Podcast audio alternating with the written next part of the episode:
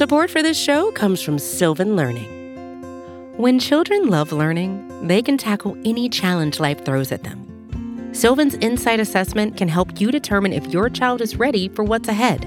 It can also identify gaps in learning and point out areas that could be of concern for your child so they can tackle what's to come.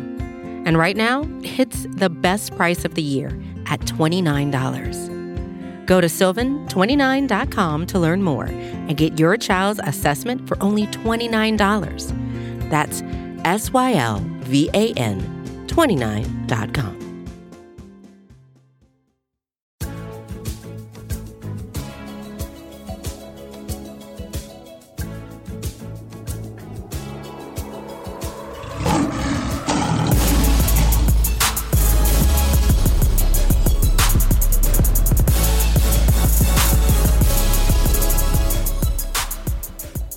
Welcome back to our live locker room Q and A podcast, which we answer all of your questions uh, with answers because that's how you answer a question on the locker room app here on uh, all your Apple products. Uh, you can download the app. Um, with me, my I haven't done this. It's been two weeks, and I'm a little rusty here. Uh, my name is Jeremy Reisman. You can find me at DetroitOnLion on Twitter. I'm the editor in chief of Pride of Detroit. With me are my two co-host panelists, whatever you want to call them, Ryan Matthews at Ryan underscore Pod. Ryan, how we doing? It's Saturday, and it feels like we're getting back into the getting back into the stride of things. You know. Yeah, absolutely. Back here, the locker room app on your iOS devices. There you go. help you out, man. Appreciate that. Our other co-host panelist is Eric Schlitt, the managing editor of Pride of Detroit. You can find him at Eric Schlitt on Twitter. Eric, how are we doing this weekend? I, am feeling rusty too. I feel like uh, this is we got to get back in a rhythm here. Yeah, it's uh, it's been two weeks since we've done one of these. Um, I would say a, a, a, small amount of things have happened since then. Uh, an, an, NFL draft has happened. Uh, Kerryon Johnson has left the Detroit Lions and, and joined the the the Isle of Misfit Lions over there in, in Philadelphia. Um, a, a, tight end has retired, all sorts of stuff, uh, and we're gonna talk about it all, or we'll talk about whatever you guys want to talk about. Because cool thing about the locker room app is that we get to hear from you guys. You guys get to join our little speaker request queue. We take questions from you and, and give you answers. And if you guys want to give some thoughts as well, we're we're you know the the the the floor is open for for everyone. So let's kick things off um, with uh, we got Alex in the waiting room. Alex, how you doing, man? Hey guys, how's it going? Good, good. Uh, so I, I know you guys aren't big in talking draft this early again, and we just got over with it. Uh, well, Jeremy, I know you're a big draft guy. so, Nailed it, uh, yeah. I just I had me thinking over the draft because Brad Holmes was going um, best player available, and next year's class, it I don't think we necessarily need to look for a quarterback if uh, Goff is just average because we still have a lot of holes to fill. And two of the top prospects would be a defensive end and a corner. Do you think they would go corner? And if they go top five? Eric, you know I'm going to pass this one to you first. no, I, I think if you're in the top five again, you really have to consider um, you have to consider quarterback. Uh, uh, going top five corners uh, would be a bit early for me. I, in my opinion, the edge is really the edge guys are really interesting to me. If they're in the top ten, there's going to be a couple of those guys that are going to, uh, you know, stand out. But really, if you, if they play bad enough where they're picking in the top five, it's probably going to be because of the quarterback play, and you'd really need to look at them. But it's it's so far out now. We really don't know what the quarterbacks are going to look like. Um, you know, there's there's small school guys that uh, from Liberty. There's uh, you know Big Twelve guys from like Oklahoma, and so it's all over the map. But it, it's it's just it's too soon to really start. I think speculating on that. Ryan, do you, do you want me to give you the floor to talk about Malik Willis a little bit because I know you're excited about him. I think it's kind of early for that, but uh, um, I, I, don't want to have to take a cold shower like three minutes into the locker room podcast. So um, that's fair. Yeah, I, am with Eric that I think it, it's it's got to be you got to turn your attention to quarterback. I think if the Lions are picking in the top five, they do have that added draft capital where maybe they can maneuver around with another team that maybe isn't in the market for a quarterback. So um, I, I think that's that's where you definitely have to turn your attention towards. But then again, that's all predicated on you know the kind of season that Jared Goff has this year. Yeah. You, you know what's most interesting about this quarterback class is that while there's no standout like top prospects, there's probably like 13 prospects that could all elevate themselves into the top contention. So it's it's going to be a very interesting college season to uh, to watch and, and, and evaluate. All right, fair enough. Uh, thanks for the question, Alex. If you if you got another one, you can jump right back into the queue if you'd like. Thank uh, you. Yeah, no problem. Let's uh let's bring John aboard. John, can you hear us? Yep. Hey, Sounds how's it going, good. man? Not too bad. Good morning, everyone. Um, I'm already. I guess I'm. They've got three positions still left on the roster, so I'm always looking for. Um, I feel like I'm always looking for new bodies. Yeah. Um, does anyone know there was that Bobby McCain that went to Washington? It didn't look like he signed there. Um, he seemed like a great candidate for us to look at just because he was a team captain. I don't know what the issues were with him in Miami and why they cut him. It didn't seem like he had that big a salary even. Um, do you have any sort of feedback on what, whether that's a possibility or whether he fits us or whether it makes sense at all? Yeah, so you're you're talking about Bobby McCain, uh, the Dolphins uh, safety, Safety. Who, who's yeah, who's released earlier this uh, this week. Um, Eric, Yeah. do you have a do you have opinions on him? Uh, you know, he was started last year for Miami. And he, maybe he shouldn't have. Um, he's he's he's average to me, and um, but with the the status of the Lions, I think I'd be looking at almost every safety that's out there.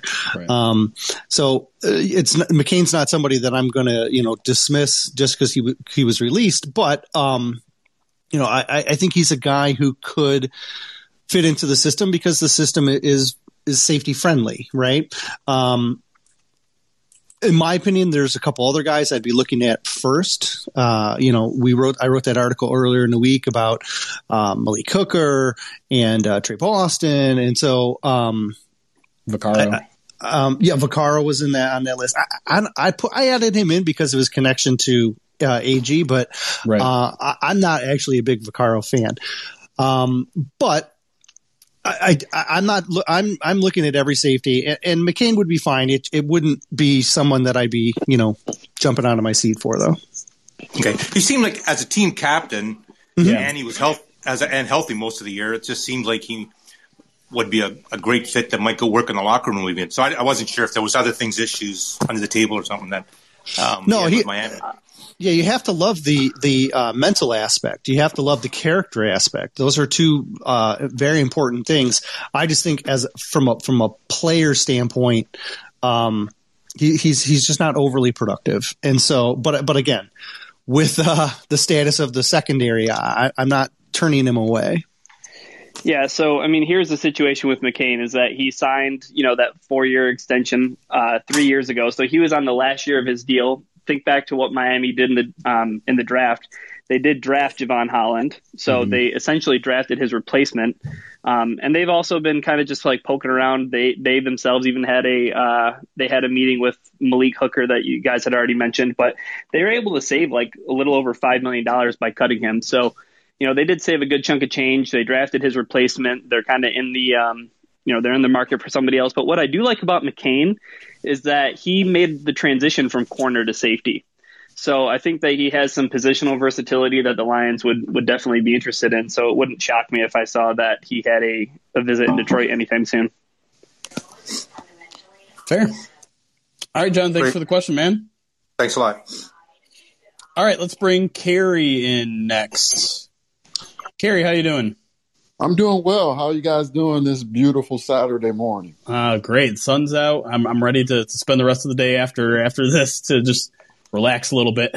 Awesome, awesome. Well, you know, I was pretty pretty um happy with the with the draft. I mean, you know, obviously everything's pretty cosmetic at this point until we actually go, you know, start, you know, practicing and actually start playing games next year. Um, little surprised with the uh, with the def- defensive line picks, but I still like them. Um, my question for you guys is that which undrafted free agent has the best chance, uh, can be the most impactful and the best chance to even even start? I think I'm, I'm going to throw this right back to you, Eric, because I know you kind of wrote a, a, nice article there breaking down each of the UDFA's that the Lions have signed. Was there one in particular or a couple in particular that, that really stuck out to you? Uh, oh, I don't. First of all, as as you know, problematic as, as spots are on this roster, I don't think any of the UDFA guys are going to challenge to start. Um, I just don't see it uh, based on the, the, the, personnel that they've, they've, they've brought in. So mm-hmm. things can always turn around. And with the UDF guys, it's you know usually get a much better impression of them when you can see them in person and so uh, hopefully they're going to let us in in the spring to get a better feel for you know what these guys are capable of but as of right now i just don't see any of them necessarily you know, challenging for anything significant. But that being said, there are a handful of guys that are very talented where there's thinner spots on the roster where they could play a role. My favorite guy, and, and we did this in uh, Ryan's superlatives article. Mm-hmm. We talked about which UDFA guy we like the best. Uh, my pick for that was Drake Jackson, the center out of Kentucky. Mm-hmm. Uh, center is a, a vital in, in position, and you know we just saw that with Frank Ragnow, but they really don't have anybody behind him. So for me, I, I like the the Drake Jackson ad- addition. Now I, am hoping I never see him play on the field, uh, but that being said, I think he's a talented enough player where he can, you know, pay benefits, you know, off the field in practice and, and in other aspects. So uh, I went with Drake Jackson in my superlatives. Um, I don't remember who the other two guys went with though, so I'm interested to hear what they think. And just a quick thing on Drake Jackson is we don't know who this team's backup center is anymore because Joe Dahl was kind of the guy who was doing that before, and is it is it Logan Stenberg because he didn't look great at it during training camp last year? So it's probably uh, it's probably Evan Brown, right? Because Evan Brown was maybe. the guy who filled yeah. in for Ragnow when Ragnow, you know, broke his throat. Right. And so, um, uh, but I think Jackson's better. Yeah. Uh, Ryan, what do you what do you think about the UDFA class? Um, you know, I, I, I, I, think going into this draft with the limited amount of uh, draft capital that Holmes had, we all kind of expected a big UDFA class. Um, yeah. and you know, I, I, think we also kind of forewarned everybody like, hey, you know, the Lions aren't going to be done in free agency. You know, they're they're gonna they're gonna stick their nose in and they're gonna see, you know, what other kind of uh, not even just camp bodies, but probably rotational bodies that they can add um, at this point. And that kind of got that that accelerated when Josh Hill decided that he was going to retire, and you know the Lions pick up Darren Fells. So, um, you know, for for my in in the superlative article, uh, I just mentioned Sage Surratt again. Like I don't, you know, I, I'm I'm with Eric that I don't think that he will necessarily, you know, be a starter or earn any significant playing time. But I could definitely see him challenging Quintez Cephus for that big slot role. Um, but uh, and I mean, because Sage Surratt is a guy who, you know, Eric reminded all of us, you know, these early mock drafts. Sage Surratt was the guy who had a round one grade uh, at the beginning of the 2021 uh, draft season. Um, you know, when things were were really early. So, um, yeah, I, I, I, know Jeremy, your your answer is is also the wide receiver position, right? Yeah, uh, Notre Dame's Javon McKinley, and a lot of that was just kind of based on the deal that we saw that he got, which was a hundred thousand guaranteed, and that's a that's a pretty big UDFA deal. Um, you don't tend to give you know six digits to guys that you aren't, aren't necessarily going to even have a shot to make the team that are just camp bodies. He's an interesting guy who just you know there complications whether it was injuries or you know he had an arrest in 2019 um, didn't lead to uh, him playing too much at, at, Notre Dame. So a project with with a lot of the physical tools needed. He's a big bodied receiver type of guy.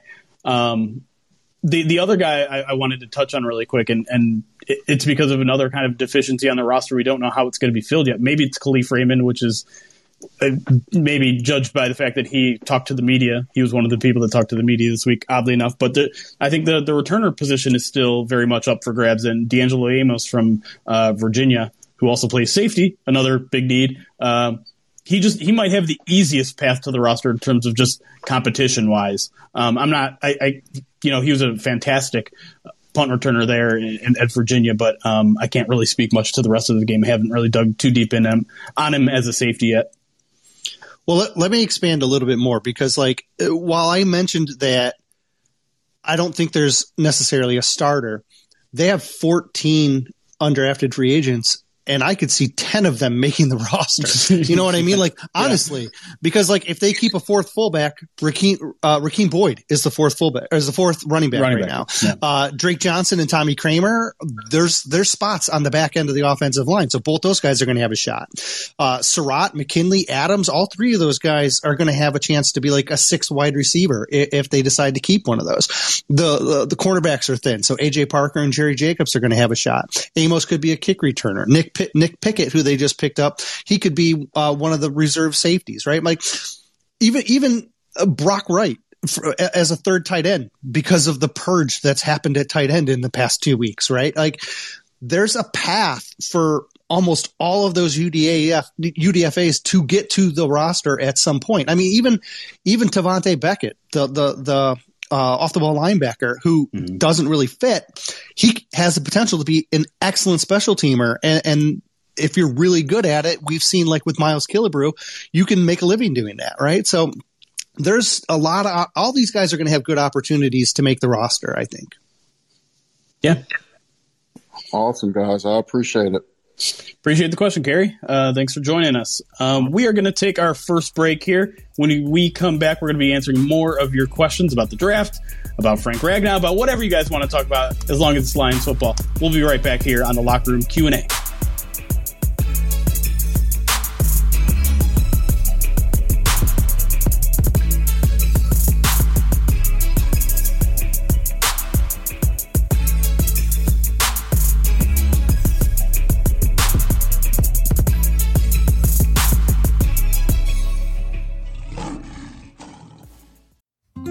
Support for this show comes from Sylvan Learning. As a parent, you want your child to have every opportunity, but giving them the tools they need to tackle every challenge, that takes a team. Now more than ever, educational support tailored exactly to what your child needs can make all the difference. That's why parents have trusted Sylvan Learning for 45 years as the ultimate teammate in their child's educational journey, instilling in them a love for learning and a passion for reaching the next level. And Sylvan's Insight Assessment can identify gaps in learning and areas that could be of concern for your child. It's a 360 degree view into your child's learning that you can't find anywhere else and helps ensure that your child didn't miss something in school that might put them at a disadvantage in the future. And right now, it's the best price of the year at $29. Go to sylvan29.com to learn more and get your child's assessment for only $29. That's S Y L V A N 29.com. And we are back here on the Locker Room app answering your Lions questions for our Q&A podcast, our weekly Q&A podcast. If you want to join us, download the Locker Room app. Join us on Saturday mornings at 10:30 a.m. Eastern. Make sure you're just following the Pride of Detroit account on the Locker Room app. And with that, let's jump right back into questions. We've got Dan waiting for us. Dan, how you doing, buddy? I'm doing great. Uh, how you guys doing? Great, great. Cool. Well, I just want to thank you guys for your coverage. I know many are going to do it today, but it was so much fun, and uh, you know the, the 12 hours on Twitch was uh, was just awesome, just awesome. But it's, it's really bizarre because like the whole second day was the the defensive line picks. I didn't understand them initially, and then obviously learned more. But I'm just curious because I'm almost afraid to pinch myself because it does feel different. It just it feels it feels different no. to the past. I'm just curious what you guys think and what you're interested in seeing over the summer. Thanks. Yeah, d- yeah, Dan. That's certainly not an uncommon feeling that I that I sense from a lot of people. Just say like a lot of people just feel like things are finally going in the right direction. Things are finally looking like they have a plan and they're setting out and doing it. And sure, I think a lot of that is a honeymoon period where we're all just like, Brad Holmes seems really smart. It's awesome to see him go nuts in the in the war room and get the guy that he wants, and you know, not necessarily make any questionable picks like Jahlani Tavai, things like that. Um, but yeah, I, I, guess I guess we all have to kind of you know pinch our like you said pinch ourselves and, and figure out whether this is real. And we probably won't until at least I don't know November. But Eric, I'm I'm kind of curious what what are your thoughts on just kind of the overall vision here and, and how it's played out so far. It, it, the phrase I keep using with Holmes is aggressive but not reckless, right? Mm-hmm. And, and, that's the that's the general sense that I got from him in this draft is that he had a concept in mind. He had players targeted that he that he wanted, and he was willing to go after them. But at the same time, he has a uh, war room full of experienced people advising him to you know be patient and and he listened and, and i'm not you know i it, it was it was it seemed very you know I, I, keep pushing this whole family aspect, right? And that they're on the same page and that they're listening to each other. But it, but it, it actually like appeared that way, right? Yeah. Um, it didn't seem like it didn't seem like you know methodical or like you know like on uh, emotionless, right? Like I felt like we got that from the previous staff. And then heck, I mean, look, if you look at the war room, the Patriots war room, you, it was, it was void of emotion, right? And, yep. and, that's what they were trying to replicate, right? So, uh, I enjoyed seeing the emotional side of it. I enjoyed seeing the excitement, uh, the welcome in, you know, mentality that, that they had. Uh, but I, I just it it has a completely different feel for me just because of there's so many he seems just invested right? I don't know uh, it's not a it's not just a job. Before it seemed like it was like i have a job to do. This is the, what i'm going to do. My this is my x plus my y and this is going to give me my z right? And but with these guys it's there just seems more passion aggression emotion and and all of those things uh, make it a lot more exciting and a lot more appealing as, as a fan yeah, I, I want to kind of bounce off of what you said there about the the aggression, but not reckless. Um, because yeah, I think I think you're making reference to a couple things. One, you know, the, the Lions almost traded up both for Penei Sewell and Levi Onwuzurike. Yeah. Um, bas- basically, Brad Holmes said like he thought about jumping up for both those guys. And and I'll throw this one to Ryan because uh, it, it's something that I it, is it's just like a little voice in the back of my head that's like, is that something I should be concerned with? Um, you, you're right that you know he had people around him that said you know maybe maybe be a little patient here, and he was. But is there a risk of him falling in love a little bit too much with individual prospects? Because I do feel like they got all of their guys. It, it just so happened to fall where like they, they say it all the time. Like we got guys with grit, and you can see it in the press conferences. You can see it in their their style of play. Like these guys love football. They're they're football character guys. But is there ever is there at least a little bit of a concern for for you that maybe like they they would pass up on other skills because they just they want those specific guys or they would maybe pass up on a trade down offer because they fall in love with one specific guy. Is that maybe a concern of yours at least a little bit ryan? Um do you want it to be? Um I, I don't i don't know. I i i, I think that um what i like about brad's approach is that he had his guys. Um yeah. I, I know that um, we I guess as Lions fans, we've seen that kind of blow up in the past, right? I mean, Kerryon Johnson is a Philadelphia Eagle now. That was the guy that Bob Quinn traded up in the second round to select. Um, but then at the same time, Da'Shawn Hand is the guy he traded up to, to select later in, in that same draft. And um, while, you know, things have been both good and bad with him, like there, there was a success period with Da'Shawn Hand. And there was, you know, a, a brief, albeit success period with Kerryon Johnson. And now he's so I, I get what you're getting at, Jeremy. Um, I think I think I'm kind of more so aligned with Eric in the sense that Brad Holmes trusts the people that's around him. Like maybe this was like first draft. Maybe this was like first draft kind of like honeymoon period with him where he's like, dude, I've done all this research and like these are the guys that I absolutely love. Um, but at the end of the day, like he still trusted the people that were around him and uh, he let the board come to him. So um, not a ton of concern, um, but then again, you know, we gotta we gotta see these guys play, and I know that we're not going to see that for quite some time, but um, that's that's really kind of I think what it boils down to.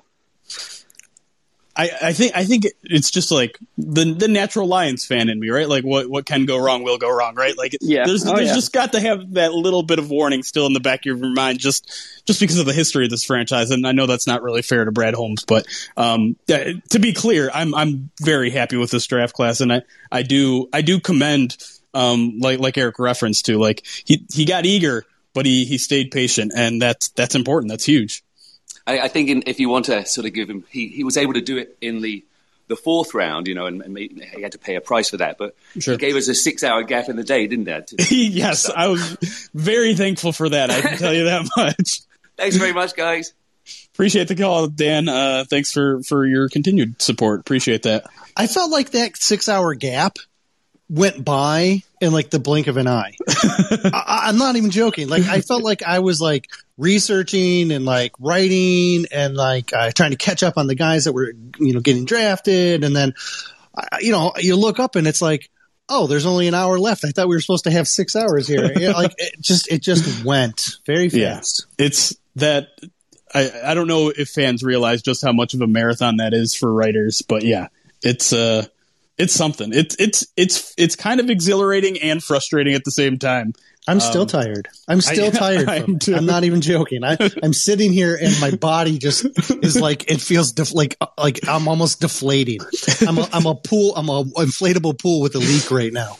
Like I am just sinking. Yeah. But it's it's it's man, it's a lot of fun though. It is, and if if you want just like a a sample of how how much work it was. And it sometimes it's amazing for me to just sit and literally look at it. But we have a, a post on our on our front page called the full coverage of the Lions 2021 draft class. And it's just like a list of 50 articles that we've written in the past week. Um, it's insane. Yeah. And most, most of it written in three days. So, um, anyways, let's get back to your questions. Uh, let's bring Mike aboard. Mike, how you doing, man? Oh, there we go. Yeah, I'm not sure what the heck's going on with this thing. Hey, but hey, listen, guys, I, I, say this every week. I, I, talk to you guys, but I, I, can't tell you how much I appreciate what you guys have done. Um, you know, I'm a Lions fan, approaching 40 years old, and uh, you know, we had really good coverage. Um, you know, we, you know, when we, you know, we lost a lot when we lost Tom Killer Kowalski, mm-hmm. and you guys really picked it up. I think one of the best things the prior um, staff did was you know credential you guys and I appreciate you know that. and adding you guys have, have really brought a lot to it. I think we were. It's no disrespect to the other guys, but we just it just we lost a lot with time. We never got it back until you guys started really making an imprint. So you, Eric, every guys, you guys are doing a great job. So thank you so much. I wanted to make sure you guys understood that. Uh, I, those are really kind words, and to be even remotely compared to, to Tom is uh, is definitely an honor. So I appreciate those words, man. Absolutely. So hey, I I don't want to I don't want to take up too much time because I know it's a Saturday. We all want to get back to this. You know, we get these occasionally nice days here. It seems like.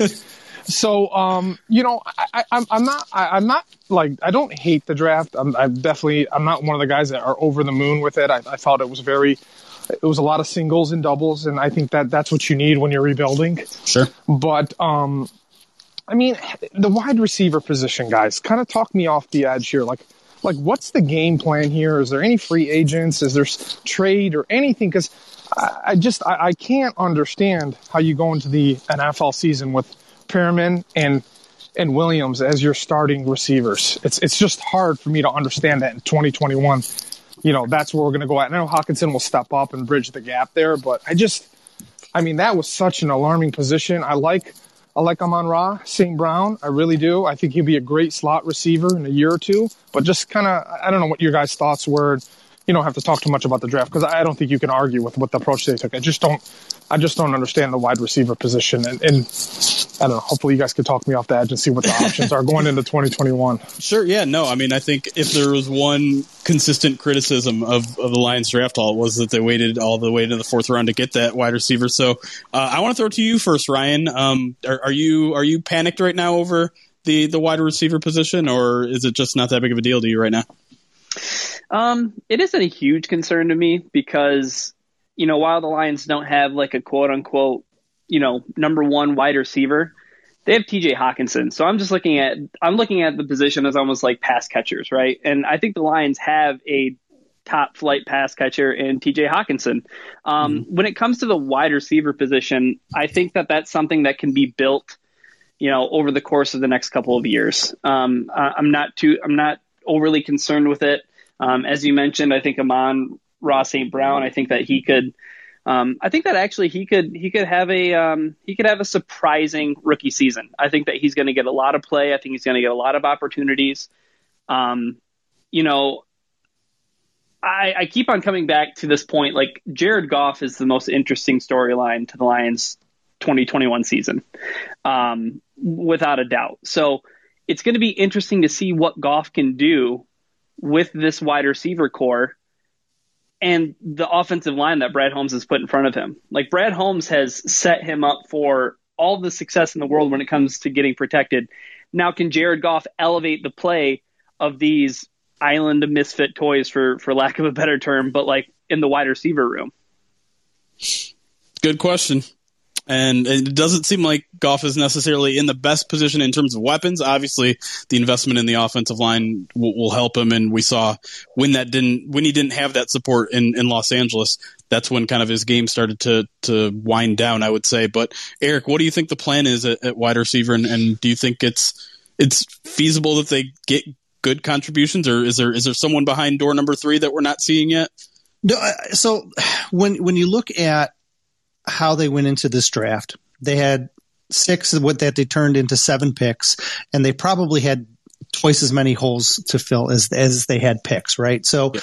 they had this best player strategy, best player available strategy in order to just make the team as you know, uh, you know, stable and, and, strong with their base as they can, right? So, do they? Do I think?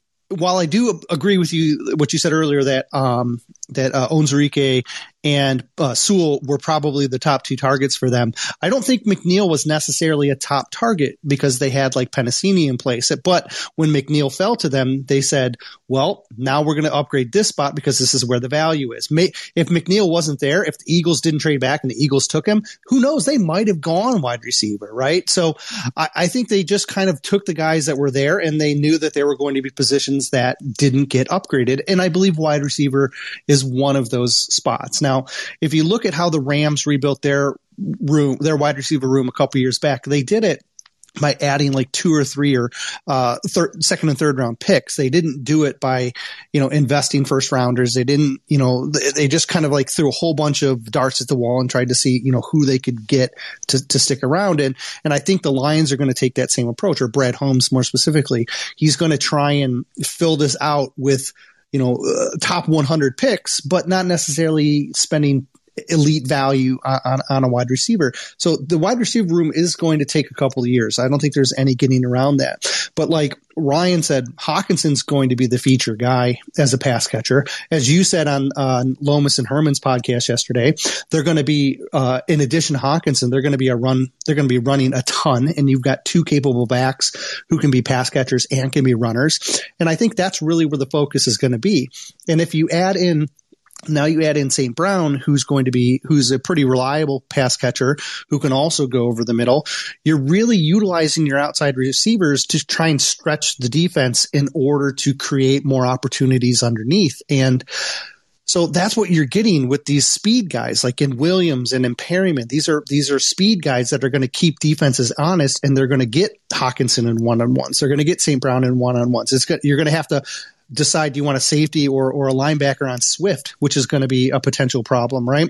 And so uh, I think they're they're they invested so heavily in speed because they're they're the spread concepts are you want to stretch these defenses out from sideline to sideline and you want to be able to stretch them deep to keep everybody honest and keep some lighter boxes. So I'm not overly concerned with the guys on the outside. I mean Williams he's been a starter for what three four years now, right? Yeah. And and he had one of his most successful seasons uh, when he was with Anthony Lynn in, in uh, with the Chargers. So I actually think Williams is, is a legit starter. I think he might be the feature guy. Perriman's got so much upside that he's I'm, I'm not overly concerned about about him either. Uh, St. Brown is a developmental guy, but really the core of this offense, I believe, is going to go through Hockenson and Swift and Williams. Yeah, and, and to just quickly add on that, um, I, am with you in that I don't think there was necessarily a game plan to, you know, a lot is being made of the Lions built through the trenches in this draft, and that was their plan, and building from the inside out. Like I don't, I don't think that was the game plan going in. It was just like you said, those are the guys that fell to him. Alim McNeil was there, so they took him. Um, but the one thing I think you can keep in mind here is that there's certain positions that take a while to develop in the draft, and and this is a long term plan, right? The wide receiver is not one of those positions. That you can change your wide receiver room in an instant. Yeah. Whether it's it's finding a guy in free agency or or drafting a guy high, you can get instant. I mean, we saw with Justin Jefferson last year. You can get instant production out of those guys. So when the rest of the team is ready, the Lions can attack that in one off season and I think completely turn it around. I mean, they basically did the inverse of that this year, right? Like they had a really good room last year and now it's not so good. You can you can do the inverse, and Yeah. uh, I, I think they will. Well, look, if if Williams or Perriman play well, and then you take that second, third round pick, which is going to be or second, first round pick at the end, which most people are saying Lions could go like wide receiver. your wide receiver room is turned over. Like if one of these guys hits. If one of these one year contract guys hits, and then you draft one in the top 100, you have you have three you know three receivers that are capable of contributing, and all of a sudden that room's turned over pretty quick. Yep. Thanks, guys. I appreciate you guys. Have a Nope. You too, Mike. Appreciate it. Uh, let's Don't go near break. any cliffs though. All right, let's uh let's take our second break here. When we come back, we'll close up our locker room podcast with your questions, our answers here on the Pride of Detroit podcast.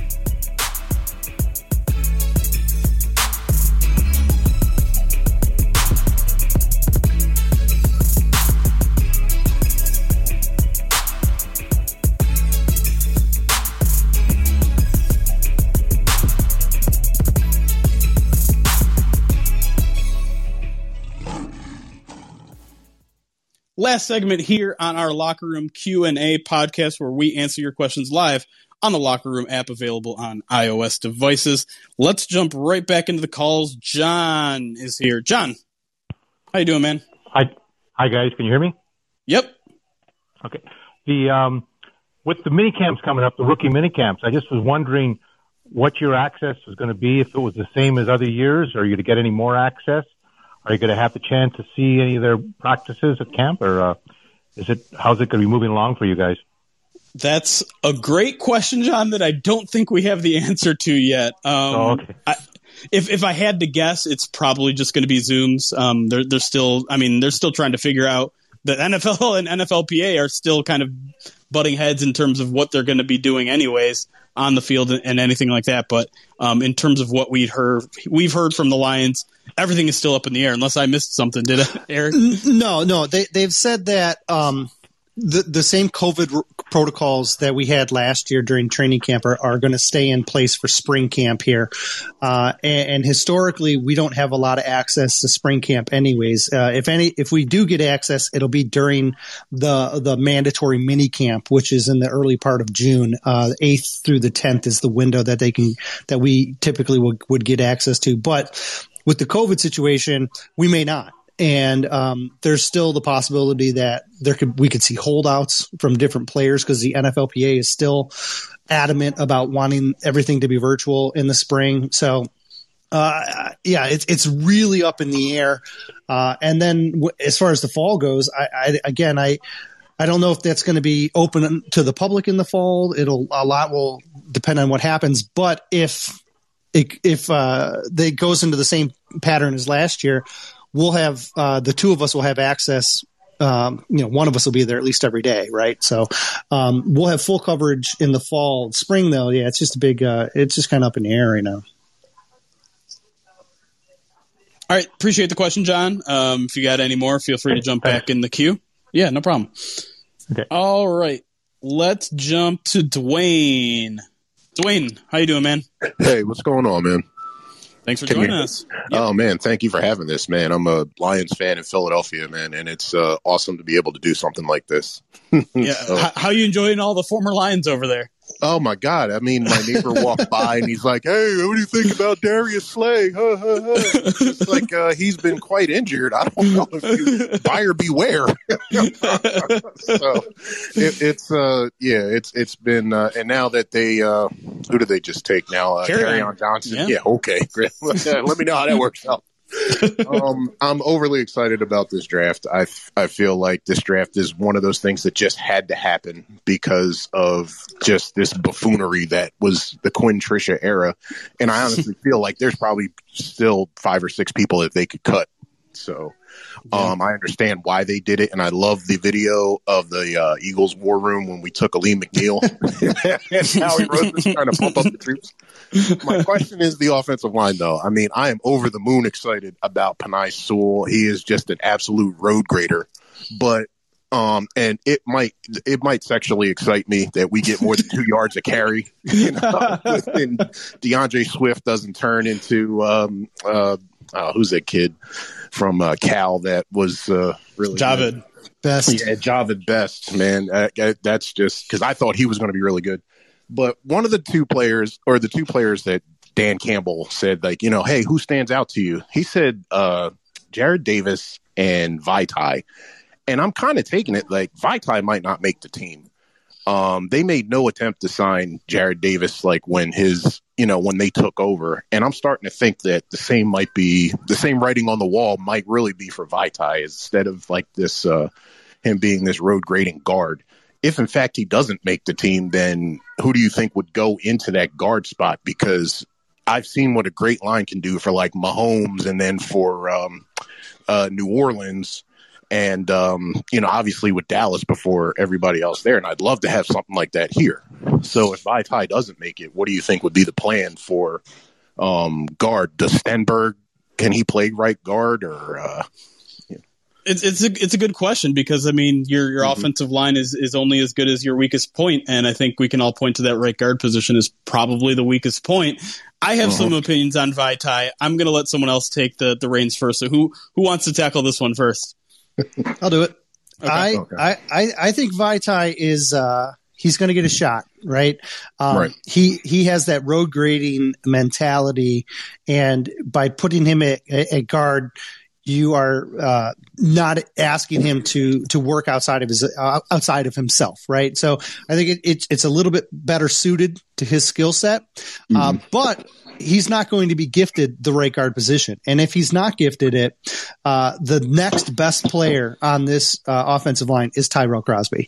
And, and Crosby, in all honesty, might be a better guard than Vaitai. We just haven't had a chance to see it. Like, uh, I've talked to Crosby in the past about his you know playing guard in practice and, and he's always been kind of hush hush about it so we don't really know a whole lot of what's been going on uh, other than the fact that he has been playing guard in, in a practice setting. We've just never seen it in a game. But from a talent standpoint, I think he is talented enough to play that. But I'm, I'm not ready to write Vaitai off just yet. I think the big thing that got Jarrad Davis uh, out of Detroit is they paid him $5.5 million.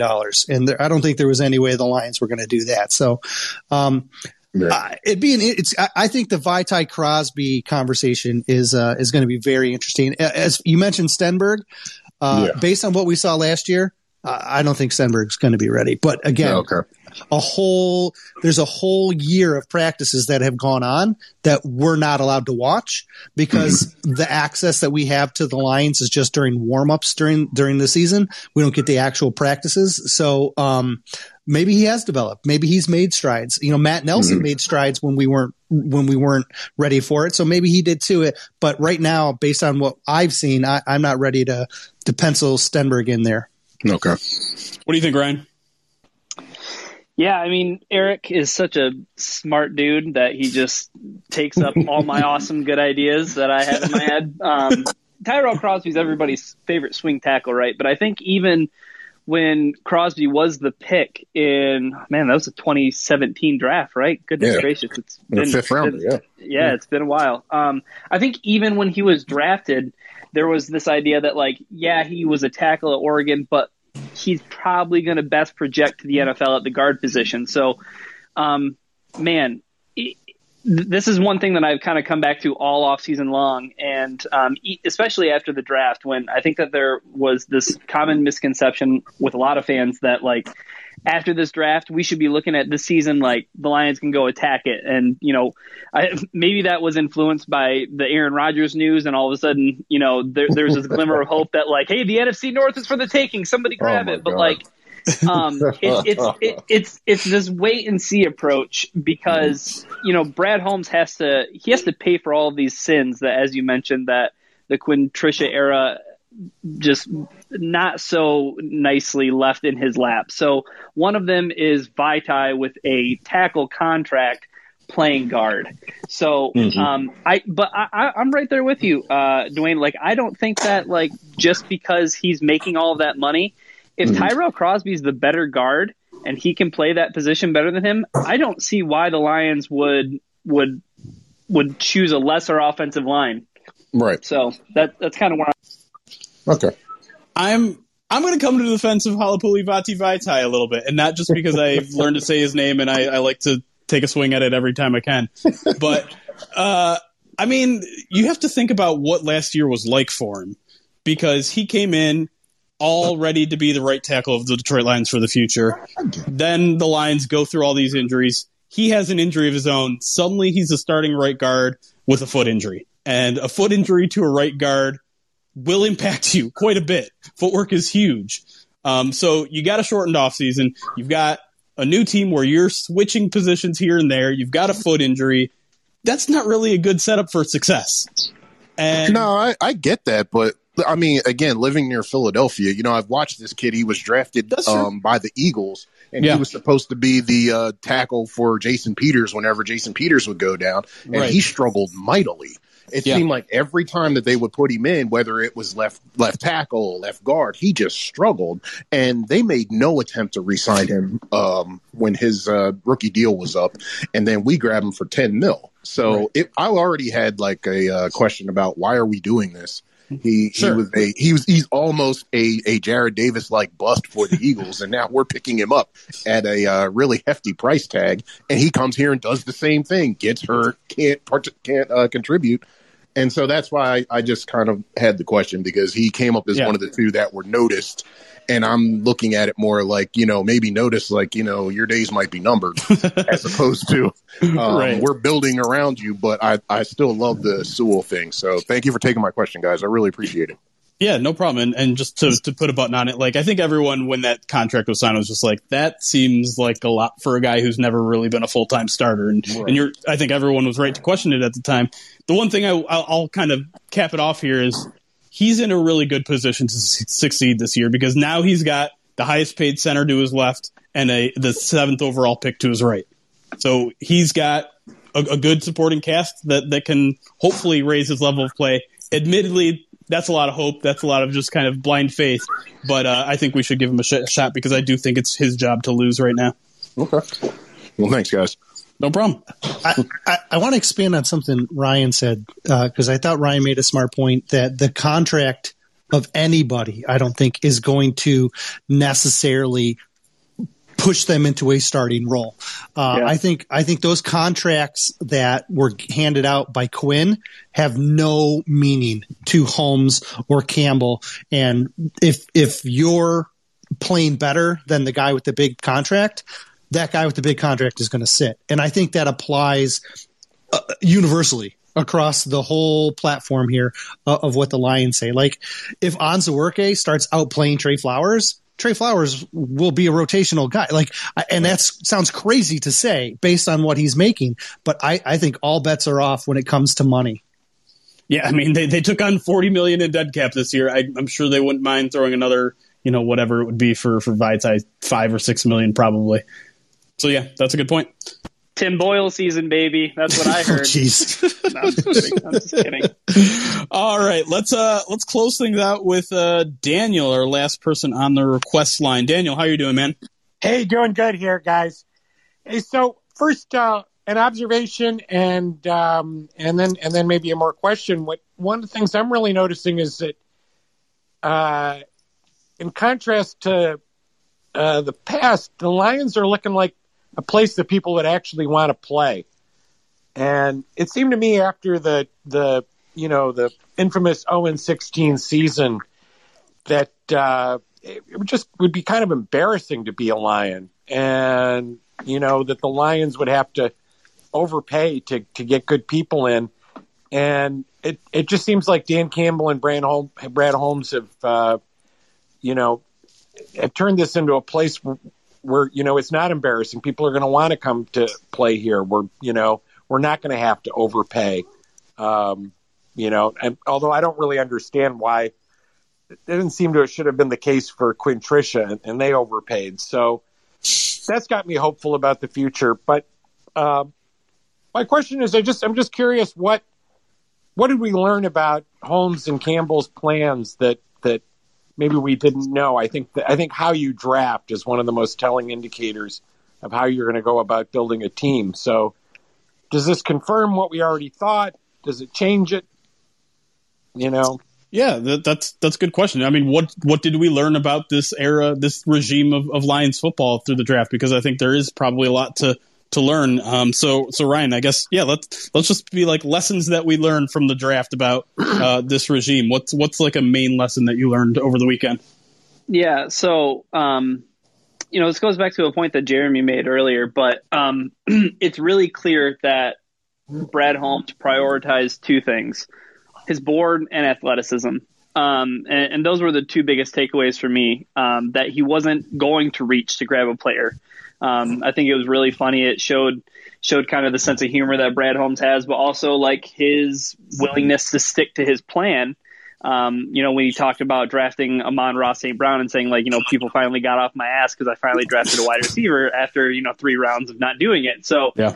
um, I, I, I I especially appreciated that, and the the big takeaway I think that I had from the draft was that, it, and I think it was even indicated with the back to back selections of uh, Onwuzurike and uh, McNeil was, yeah, yeah, um, you know, back to back defensive tackles. Yes, they, they play different positions. Um, they project to play different positions at the NFL, even though they, they both, you know, played nose tackle in college but like that wasn't a position where the Lions needed an immediate starter. Um, you know, and take that in contrast to day one. You know, I, I think that I think that was really what cemented it um, as Brad Holmes' first draft, where he's he's prioritizing this rebuild as something that's going to take some time and drafting the best player available. And we might see that approach change. Um, hopefully, we do see it change in, in years in years future once the Lions have a competitive roster. Um, but it, w- it was really refreshing to see him take the right approach, and that that's what I felt like I learned from the draft. It's it's interesting you say what you just said at the end there because I, I asked Brad Holmes that specific question whether this kind of best player approach, um, not anchoring yourself to need, is that something that was just kind of a reflection of where this team is at, or is that your overall philosophy in the draft? And he said that's his overall philosophy in the draft. Now he then he then almost immediately walked it back and said like, well, you know, next year if if there's an offensive tackle available, I'm not sure that he's going to be at the top of our board. But he did say like he he's they're not going to pass on their guys. That's the way he put it. They're not going to pass on talent. They're not going to pass on guys. And I mean, I think we can all agree. And maybe this is my biggest takeaway is that there's a very clear character profile of basically everyone they drafted. Right, this high intensity football guy, fun guy, smart guy, team captain types. That was basically every single person they drafted in this class. And so they're not gonna they're, they're gonna make that the priority, I think. And yeah, that might be might mean drafting positions that were not circling as the as the team's biggest need, but um, it's it's the easiest way, I guess, at least in their mind, to just make sure you have talent on the team, and that's something Yeah. the Lions have been la- lacking. Yeah, and one one other quick point before Eric jumps in um, to to go to go to what you just said, Jeremy. Like they drafted athletic dudes for sure, but they drafted athletic football players. Yeah. like they they drafted football players. It wasn't like they drafted a bunch of like track athletes to play football. Like it's very clear, like you said, team captains, guys who are you know at, at the at the front of the front of the room whenever it comes to uh, to meetings and things like that. Like they they drafted guys that really just love playing football. Well, look who's the smart guy now, man, taking what I was just going to say, right? I, I was just going to say they took football players who are athletes, not athletes who are football players, right? Like Yeah. they, they wanted football players who are extraordinarily athletic. They didn't want a track star that's trying to learn to play football. They wanted a football player who could also maybe run track, right? And so this uh, there this idea that they and you mentioned this as well jeremy they got guys that have a mentality of i want to beat the person in front of me. I, and they got talented players who will punch you in the mouth right? Almost all of them. I mean except for maybe Melifonwu who shouldn't be doing that. The all the other guys are punch you in the mouth type of guys right? Yeah. they all are physical. Look even st brown is Yeah. a physical wide receiver, right? Uh, He's, I I mean, in in in phase, not necessarily at the line, but um, these are the mentality all matches they and it and it also kind of matches the free agents that they bought in because these free agents you know when we were talking to Raymond uh, the other day they all he acknowledged they all seem to have chips on their shoulders right they're all guys who want to prove somebody wrong and and I don't think anybody embodies that more than the seventh rounder in, in Jermar Jefferson, who thought he was going somewhere in the top 150 picks. And then he ends up going, what, 227. And so he, he was pretty mad. And I think that's an understatement. If, if you remember, if you recall the Zoom, he was, yeah. he was extraordinarily mad.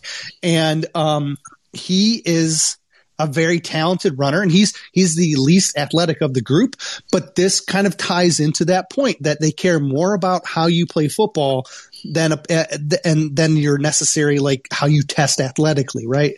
And so side note to to to jump on everybody's talking about favorite Holmes parts. My favorite part of the, of Holmes's uh, press conference was when after when he was talking about Jermar Jefferson and he was like, "I should have worn my Pac-12 uh, sweatshirt, right?" Because right. like he drafted all these Pac-12 guys. Um, but again, that wasn't intentional. That was like right. part of his strategy. But so, you know, I, I think we learned you know the type of player that they're targeting as an overall roster. I think we can apply that to free agency in the future. I think we, we can apply it into the into drafts more. Um, it's going to make it harder as as an evaluator to identify players because you're not just going to be able to look at like RAS scores and be like, hey, that guy's going to fit the RAS mentality of, of what they what they like you were going to have to start really starting to learn more about these players because they have a specific type of guy that they want to add to the roster. Yeah, I think character evaluation, which is probably the hardest to do from you know the, the seat of your pants at yeah. home, is, is definitely going to be a huge part of uh, of the evaluation for the Lions for the near future. I, I tell you what, when I was studying on Onwuzurike or Onwuzurike, I didn't know that he was when we had a Zoom with him that he was going to go on a swearing tirade. right. Like I had no idea about that. Right?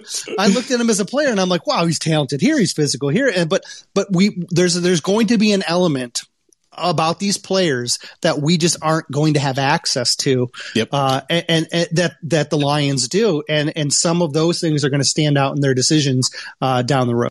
Yeah. I mean, and you know, the, the first Zoom that they had with Onwuzurike, they, they closed that Zoom and they're like, we got to get this guy. This is our guy. 100%.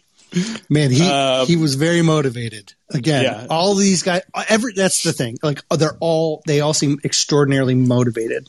Yep. Um, and by the way, just uh, if you want to learn more about Onwuzurike, he actually has a his own Path to the Draft YouTube series. Um, just search his name on YouTube, and he's got his own YouTube channel. I'm about halfway through it, and it's very interesting.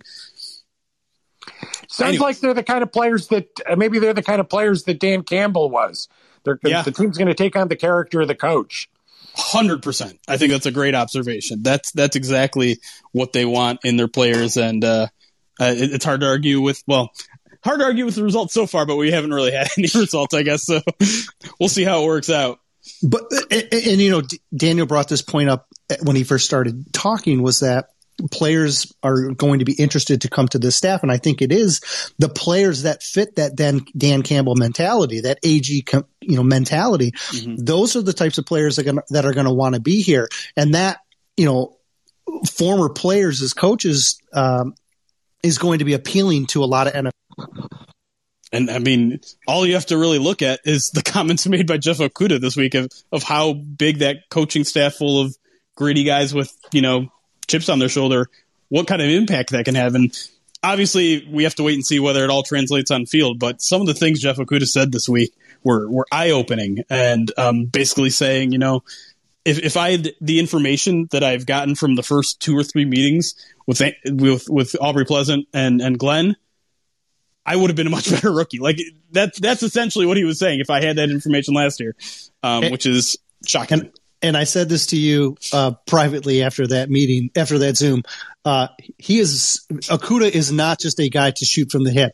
He is a very purposeful and and very clear message that he's yeah. trying to put out there. And, and, there was there was no like, oh, I didn't mean to say that. He he meant exactly what he said. yep, no question.